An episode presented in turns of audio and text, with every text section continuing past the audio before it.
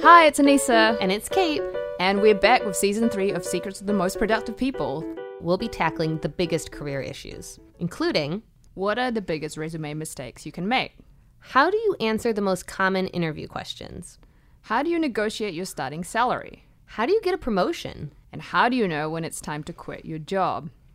And new this season, we'll be taking your questions, including Do you really need to keep your resume to one page? what's the right way to answer what are your weaknesses?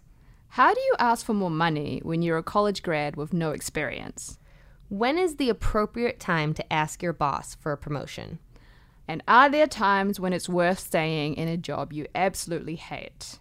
If you have a career question that you want answered, leave us a message at 201 371 FAST.